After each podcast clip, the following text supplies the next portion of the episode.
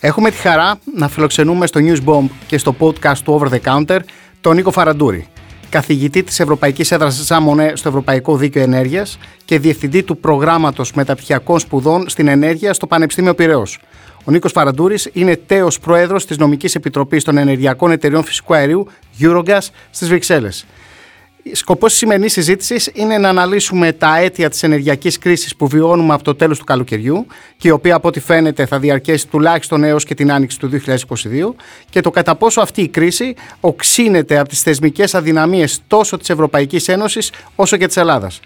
Κύριε Φαραντούρη, καλώς ήρθατε και σας ευχαριστούμε για την αποδοχή της πρόσκλησής μας. Καλώς σας βρίσκω, χαίρομαι που είμαι στη συντροφιά σας.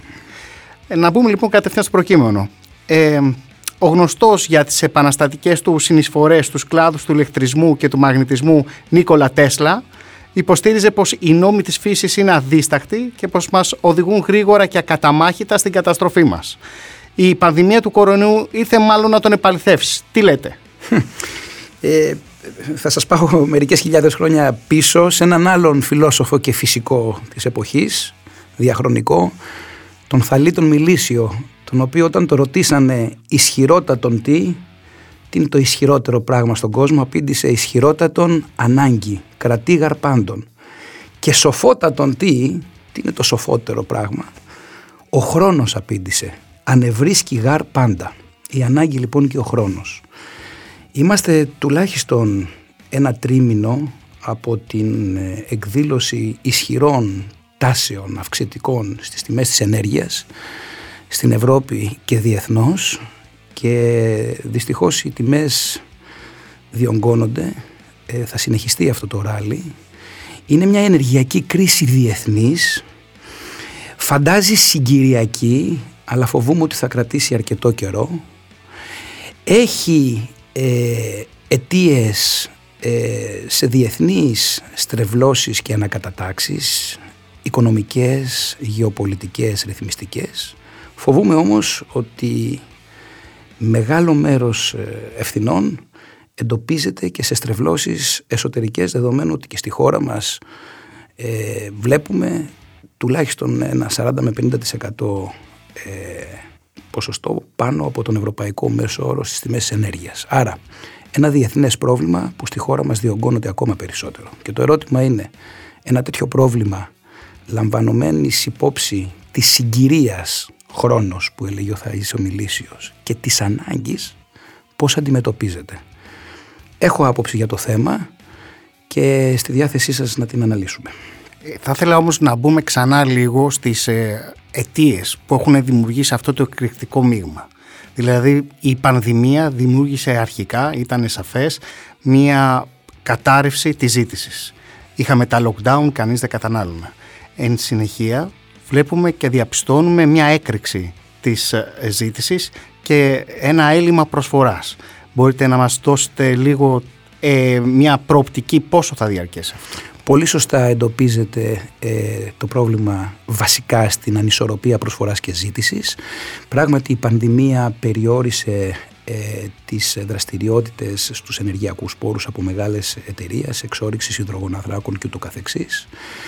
Ε, περικοπές ε, σε δραστηριότητες ε, σε όλο τον κόσμο, αλλά επίσης ε, και διάφορες ε, συνθήκες όπως ε, για παράδειγμα οι τυφώνες στον κόλπο του Μεξικού που περιόρισαν την παραγωγή έτη περαιτέρω κατά εβδομήντα με ογδόντα τοις εκατό. Πολύ σωστά. Και άλλα γεγονότα ε, τα οποία φαίνεται ότι δημιουργούν την τέλεια καταιγίδα σήμερα, δεδομένου ότι το, το σπιράλ της ανάπτυξης φαίνεται να εκτινάσεται και πάλι και συνεπώς η μεγάλη προσφορά, η μεγάλη ζήτηση δεν βρίσκει ανταπόκριση σε αντίστοιχη προσφορά.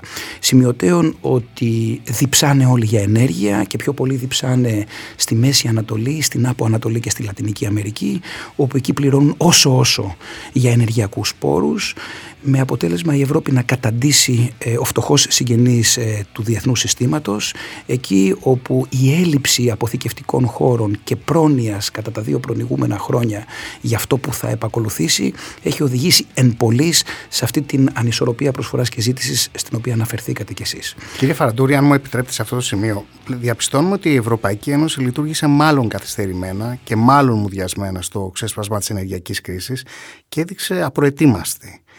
Πού το αποδίδεται αυτό? Υπάρχει ένα έλλειμμα στην αρχιτεκτονική της Ευρωπαϊκής Ένωσης σε αυτό το πεδίο? Η Ευρωπαϊκή Ένωση είναι ένας ε, διεθνής οργανισμός sui generis. Ε, προσυνδυάζει με ομοσπονδιακό κράτος, τείνει να γίνει ενδεχομένως κάποια στιγμή, αλλά δεν είναι ακόμη. Έχουν εκχωρηθεί πολλές αρμοδιότητες από τα κράτη-μέλη σε αυτόν τον υπερεθνικό οργανισμό και βλέπουμε ότι σε επιμέρους τομείς της κοινωνίας και της οικονομίας πράγματι έχει υποκαταστήσει τις εθνικές πολιτικές. Η κοινή εμπορική πολιτική, για παράδειγμα, είναι ένα χαρακτηριστικό παράδειγμα. Ή η νομισματική πολιτική είναι ένα παράδειγμα. Ε, ή η κοινή αγροτική πολιτική ένα άλλο. Υπάρχουν όμως τομείς στους οποίους τα κράτη-μέλη διαχρονικά δεν θέλησαν να εκχωρήσουν κυριαρχικά δικαιώματα. Ένα χαρακτηριστικό παράδειγμα, να σας πάω λίγο πίσω, είναι το ζήτημα της υγείας, για παράδειγμα. Πέρυσι, θυμάστε καλή ώρα τέτοια εποχή, η Ευρωπαϊκή Ένωση προσπάθησε να ηγηθεί μιας προσπάθειας να προμηθευτεί εμβόλια για λογαριασμό των κρατών μελών. Ε, απέτυχε πανταγωδώς. Μετά από λίγους μήνες, τα κράτη-μέλη με τη Γερμανία, με άλλες χώρες της κεντρικής και ανατολικής Ευρώπης ε, να σπέβδουν, να προσπαθούν να προμηθευτούν εμβόλια με διμερείς συμφωνίες. Η Ελλάδα δυστυχώς τότε είχε να αποθέσει τις ελπίδες της στην κοινή δράση της Ευρωπαϊκής Ένωσης και όταν κατάλαβε ότι η Ευρωπαϊκή Ένωση αποτυγχάνει ε, να ε, αρθρώσει μια κοινή στρατηγική για το θέμα, έσπεσε και αυτή ασθμένοντας ε, να προχωρήσει σε ε, προμήθεια εμβολίων. Σήμερα έχουμε κάτι αντίστοιχο σε έναν άλλο τομέα. Κρίσιμο επίσης για την κοινωνία και την οικονομία. Κρίσιμο για τις αγορές, για τα νοικοκυριά, αν μου επιτρέπετε όμως κύριε Κουκάκη, και για την κοινωνική συνοχή. Εάν συνεχιστεί αυτό το ράλι, θα δούμε διάρρηξη της κοινωνικής συνοχής και αυτό είναι που με ανησυχεί ακόμα περισσότερο. Αλλά για να απαντήσω στην ερώτησή σας. Πράγματι, η Ευρωπαϊκή Ένωση δεν διαθέτει σήμερα μια πραγματικά κοινή ενεργειακή πολιτική. Μια πολιτική που θα μπορούσε να εγγυηθεί την απόλυτη ασφάλεια ενεργειακού εφοδιασμού για όλα τα κράτη-μέλη της Ευρωπαϊκής Ένωσης. Γιατί συμβαίνει αυτό? Γιατί παραδοσιακά τα κράτη-μέλη δεν ήθελαν να εκχωρήσουν στην Ευρωπαϊκή Ένωση τις εξουσίες που έχουν, που αγγίζουν τον πυρήνα της εξωτερικής τους πολιτικής, να διαπραγματεύονται διεμερείς συμφωνίες, να έχουν προτιμησιακές σχέσεις με τρίτες χώρες, με τη Ρωσία, με τη Μέση Ανατολή και ούτω καθεξής. Σήμερα λοιπόν, ενδεχομένως μια κοινή πολιτική της Ευρωπαϊκής Ένωσης να μπορούσε να δώσει μια λύση στο πρόβλημα. Δυστυχώς όμως δεν υπάρχουν αυτά τα εργαλεία από τη συνθήκη της Λισαβόνας και από το Ευρωπαϊκό Δίκαιο. Δηλαδή, δεν υπάρχει μια στιβαρή νομική βάση έτσι ώστε η Ευρωπαϊκή Ένωση να δράσει ως ανεξάρτητος εμπορικός ενδεχομένως δρόν Στο, ε, στη διεθνή ε, αρένα.